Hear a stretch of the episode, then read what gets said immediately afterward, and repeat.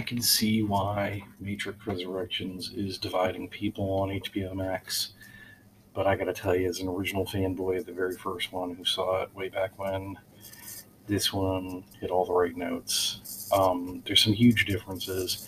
One of the biggest ones being the music. It just really undersells the overall original aesthetic of the movies.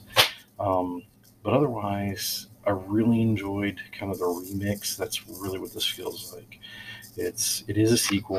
Don't let anybody fool you. It's just a straight up sequel.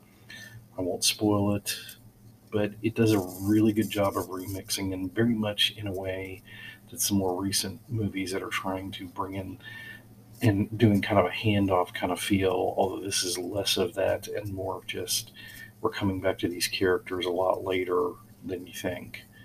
Um, I wasn't confused. It makes sense. There's some really great changes now that the status quo from the original movies kind of changed with this time change.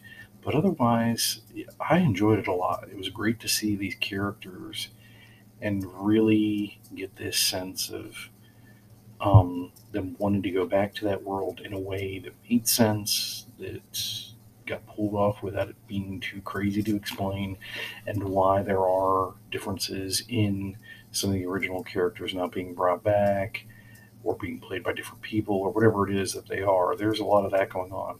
And most of the new characters are okay. You don't really get a lot, just like the original. There's a lot of throwaway characters.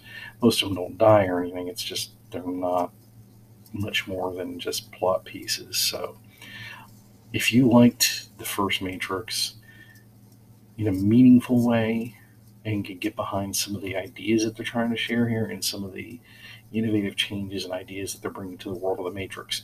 There's nothing new particularly about this. There's some interesting bullet time changes, but nothing radical. It wasn't as innovative as it was you know, 20 years ago. But otherwise, it does a really good job. Again, I, I think of it as a remix. So if you go into it with that, you probably will enjoy it a lot. I'm ready to see it again, just like I was the first time with the first movie, so I understand everything that happened, but it's not that confusing.